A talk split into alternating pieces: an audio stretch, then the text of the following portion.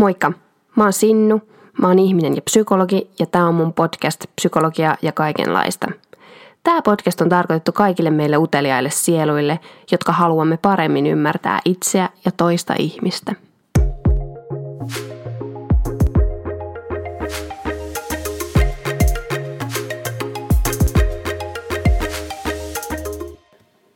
Moido moi! Nyt on tiistai 17.3. mä julkaisen tämän podiakson huomenna eli keskiviikkona 18.3. Miksi ihmeessä mä sanon tähän päivämäärän alkuun, kun mä en yleensä sano, on se, että kun mä oon kuunnellut podcasteja tästä korona-aiheesta, niin ne tapaa laittaa tähän päivämäärän alkuun, että tiedetään missä, mikä päivä tämä on nauhoitettu näitä ajatuksia. Ja se on ihan hyvä, koska koronan suhteen tilanne muuttuu niin nopeasti tällä hetkellä ihan joka päivä.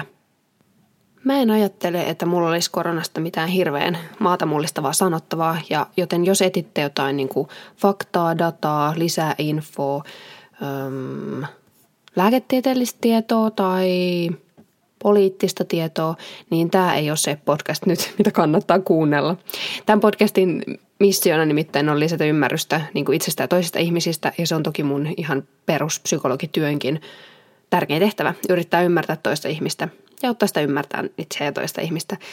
Ja sen takia mä kysyin Instagramissa ja LinkedInissä ihmisiltä, että miten tämä koronatilanne, korona, valmiuslain käyttöönotto tai niiden kohtien toteuttaminen, mitä hallitus on nyt suunnitellut ja eduskunta tänään käsittelee, niin miten se vaikuttaa ihmisten nykytilanteeseen, elämään ja tulevaisuuden näkymiin – Mun mielestä nimittäin on ollut tosi koskettavaa kuulla ystäviltä ja perheenjäseniltä, jotka kaikki on ihan eri yhteiskunnan osa-alueella, esimerkiksi työskentelee, niin, niin on ollut tosi kiinnostavaa kuulla, että miten heillä tällä hetkellä reagoidaan ja joka paikassa tehdään ihan superhienoa työtä ja oikeasti mm, supervaikeita päätöksiä, tärkeitä päätöksiä ja mun kaikki respekti on niillä. Mutta joo, aloitetaan, ehkä mä sanon, no joo, en mä tiedä, tiedättekö te, tämäkin muuttuu koko ajan. 319 laboratorio varmistettua uuden koronaviruksen ai, niin kuin aiheuttamaa tautitapausta Suomessa oli tänään iltapäivällä. Maailmanlaajuisesti joku 173 000, mutta joo, nämä määrät kasvaa ja muuttuu koko ajan, ei varmaan ole ihan reaalityy ja näin. Mä haluaisin aloittaa tämän aihealueen, kun mä kysyin kerta siellä LinkedInissä ja Instagramissa ja mä sain vastauksia siihen, että miten tämä tilanne vaikuttaa teidän elämään. Kiitos kaikista niistä vastauksista. Ja tota, mä oon niitä lukenut sydänsykkyrällä täällä. Ja mulla on erityisesti kaksi osa-aluetta sydämen päällä. Mutta oikeastaan ensimmäisenä mä haluaisin aloittaa, miten mä nyt sanoisin, tämä on psykologina mulle, kun mä teen vastaanottoa psykologin työtä, niin tämä on mulle yksi vaikeimmista asioista kohdata, koska mä koen, että mä en pysty tähän vaikuttaa ja se on pahinta ö, psykologille ja meille muillekin ihmisille, että kun tulee kädetön olo. Ja se kuvautuu aika hyvin tässä yhdessä viestissä, minkä mä sain, että ö, keväälle suunniteltu loma peruuntuu, mieheni työllistäminen peruuntui – perheen talous menee alas. Munkinlaisia talouteen liittyviä huolia. Asptilit pitää nostaa rahat, eli saa heittää omistusasunnolle hetkeksi heipat niin kuin niille suunnitelmille ja, ja tota, joo, pitää muuttaa, riskiryhmän kuulumien vanhempien luota pois. Ja, no, mä en tiedä miten tämä, mutta tämä talous vaikuttaa niin kuin, se selkeästi tosi monella. Mä mietin niin kuin sekä isoja että pieniä yrityksiä, miten tämä siellä vaikuttaa ja sitten ihan erilaisissa kotitalouksissa.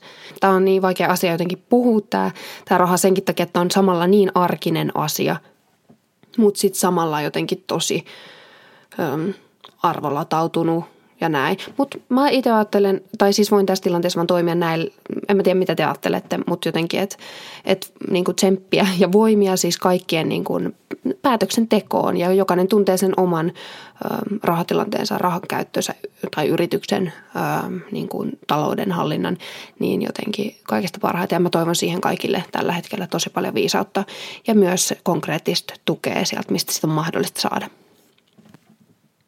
No joo, toinen asia, mikä mulla jäi erityisesti mieleen näistä viesteistä, tai toinen teema, sanotaanko näin, niin oli oikeastaan tällaiset niin kuin mielenterveysjutut.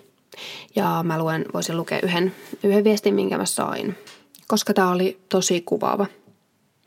Ahistaa tosi paljon, mielenterveyskuntoutujalle tosi raskas paikka. On tosi vaikea hahmottaa, miten pitäisi jatkaa normielämää. Ja kaikki asiat, mitkä ei normaalisti ahistaisi niin paljon, ahistaa sikana.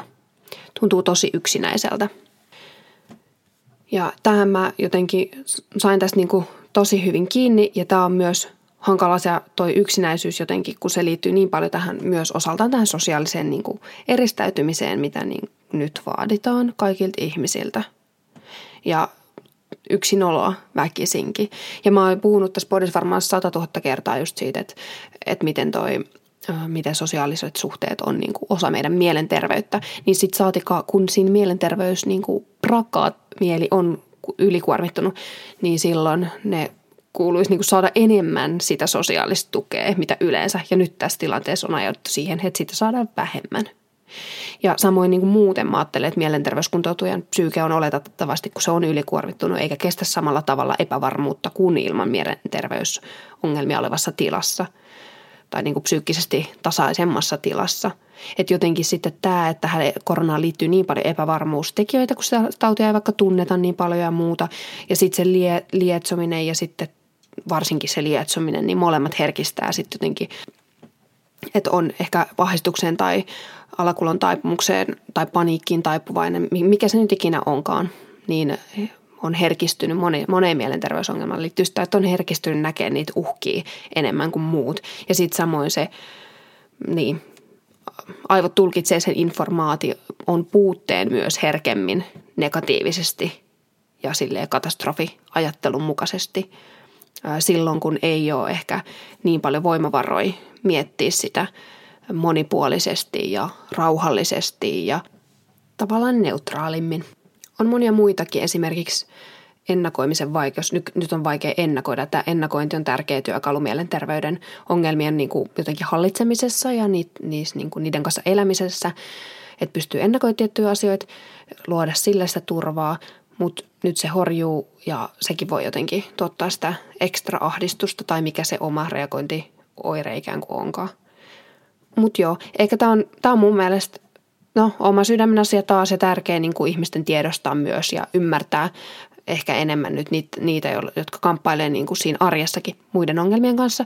Ja itse asiassa mä sain tähän tosi hyvän viestin yhdeltä, joka laittoi, että että niin kuin on jotenkin, miten se menikään, o, niin jotenkin, että nyt ei ole ollut raskasta viime aikoina, että vaikka tule, joutuikin tekemään elämänmuutoksia nyt paljon, niin nyt ei ollut muuten hirveän raskasta, niin sen takia jotenkin ei, ei koe, että tämä on niin kuin stressannut niin paljon. Ja noin se myös on, että jos sulla on oikeasti muutenkin sille, että sulla on tämä vuosi ollut oikeasti tosi stressivapaata ja se psyykkinen kuormitus ei ole ollut kova, mitä sitten taas mielenterveysongelmat ei ole, ne on kovaa psyykkistä kuormitusta, niin sitten jotenkin on, on helpompi myös sietää niitä vastoinkäymisiä ja mitä tulee eteen, niin jotenkin toimii myös niiden kanssa ja ne tuottaa ehkä vähemmän ahdistusta yleensä.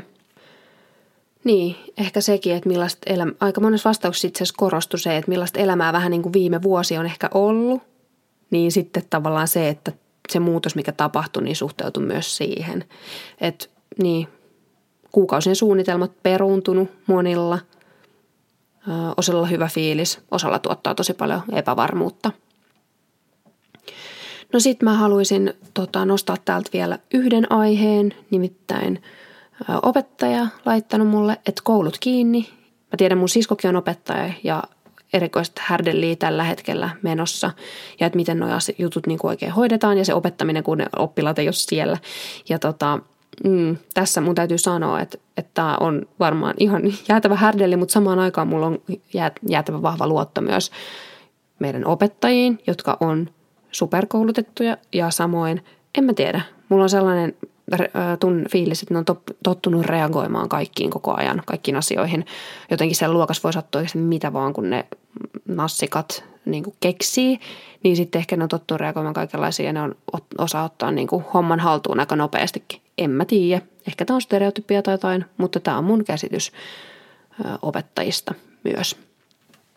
Ainakin ketä mä tunnen.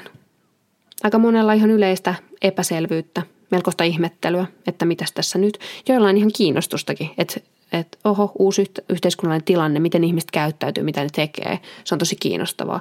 No mun mielestä sekin on ihan, ihan ok, että suhtautuu tähän niin kuin sellainen utelia, uteliaasti jotenkin.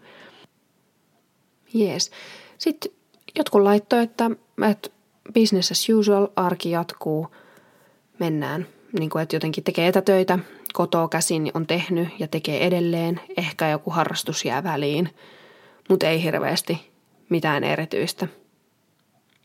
Lucky you, jos homma rullaa vähän niin kuin ennenkin. Joo, vaikka monia, aika monia, tämä on ehkä aika harvinaista, mä enemmän sain sitä viestiä, että, että pää meinaa hajota kohta tähän kotona oloon ja siihen, että ei saa harrastaa, kun yleensä on tottunut menemään niin paljon. Mun mielestä oli yksi superkiinnostava viesti, mikä mun piti nostaa. Tämä on ollut ö, sairaanhoitaja aikaisemmin ja nykyään yrittäjänä ollut jo jonkin aikaa. Ja sitten sanoo, että, että, että niin kuin miettii tätä yrittäjänä toimimista ja laittaa uutta pyörää pyörimään, jotta omat, tulos, omat tulot riittäisi elämiseen ja samaan aikaan miettii, että jos lakia tarve vaatii, niin miten hän ja kuka minut kutsuisi töihin, että valmis olen sairaanhoitajan hommia tekemään kyllä. Tämäkin on kiinnostavaa, että mihin niin kuin, äh, ihmiset, jotka varautuu ehkä, ehkä erikoisiin, erikoisiin toimiin, ehkä nämä terveydenhuollon henkilöt lähinnä. Tai no ei oikeastaan, ei todellakaan. Mä tiedän, että mun sisko on kaupungilla töissä ja oli superpitkään siellä hallinnollisissa tehtävissä ja siellä, siellä painetaan erikoista duunia kanssa, kun yritetään saada kai kunnan, mä en hänen näistä mitä tiedä, kaupungin kunnan toiminnot pyörimään jollain tavalla tämän valmiuslain käyttöönoton jälkeenkin. Tältä musta just tuntuu, että kun mä teen tätä podia, mä teen tätä podia nyt tässä, niin mä jätän koko ajan jotain ihmisiä tästä pois ulkopuolelta, jotka ansaitsisi sanoa heidän kokemuksensa, että se tulisi kuulluksi tässä tilanteessa. Mutta tähän podcastiin ei mahdu valitettavasti enää yhtäkään kokemusta, vaikka se olisi kuinka upea. Tässä on nyt tarpeeksi erilaisia kokemuksia tullut. Ja mä sain onneksi taloudellisessa hankaluuksista, ahdingosta ja järjestelyt tekevät ihmiset ja mielenterveysongelmia kokevat ihmiset. Tai siis heidän äänensä tähän podcast-jaksoon jollain tavalla. Ja se on itselle tärkeää tässä kohti nyt ainakin. No joo, ehkä ne riskiryhmään kuuluvat ihmiset on tässä kohti kanssa aika tärkeitä – mutta mä sydämeni poh, pohdasta toivon, että sä sen tiesitkin jo, koska tavallaan niiden takia tämä koko homma ja valmiuslaki ja kaikki nämä eristystoimenpiteet tehdään. Eiks niin vaan? Joo. Hei, ensi viikolla, anteeksi kahden viikon päästä, tota, ei ole enää, on koronahommia, ai niin vitsi, mä olisin halunnut hieman paasata siitä, kun mä satuin lukea tuossa sika-influenssasta yhden tutkimuksen, että miten ihmiset reagoivat, että ne reagoivat ja eristi itteensä ja teki niitä käsienpesuhommia ja kaikkea niin kuin siinä ekan aallon kohdalla ja sitten tuli se toka-aalto. Ja sitten ihmiset ei enää tehnyt sitä, kun media ei myllyttänyt sitä ja sitten se oli pahempi se toka-aalto. Niin jes, sainko mä tämän podcastin loppuun vielä tämän asian. Eli tämä on siis pitkäjänteistä hommaa ja vaikka media hiljennistä tai mitä tahansa tapahtuu, niin tätä pitää tehdä käsittääkseni pitkällä aikajänteellä tätä käsienpesuhärdelliä, eristytäytymishärdelliä, yms, yms, yms. Mutta joo, niin, niin kahden viikon päästä mulla on jo uutta asiaa, saatte muuta ajateltavaa mun podcastistakin. Toivottavasti sait ehkä tästä jaksosta jonkun näkökulman kokemuksen. Mä ainakin sain teidän viesteistä tosi monta eri näkökulmaa, mitä tämä voi tarkoittaa kenellekin ja ehkä tulevaisuudessa mitä tarkoittaa kenellekin. Ja jos se korona-asia ei tule jo korvista ja silmistä ulos, niin silloin mun mielestä oli ihanaa, kun mun kaverit tänään kyseli toisiltaan WhatsAppissa, että miten tämä teille vaikuttaa ja mitä kuuluu ja miten menee ja muuta. Niin jotenkin sekin on tosi kiinnostavaa kuulla oikeasti niiden tuttavien tai läheisten tai sukulaisten elämästä nyt fiiliksiä ja tunnelmia. Tavallaan päästä ulos vähän siitä omasta koronakuplastakin, josta toivottavasti pääsit edes hetkeksi tämän jakson aikana osittain.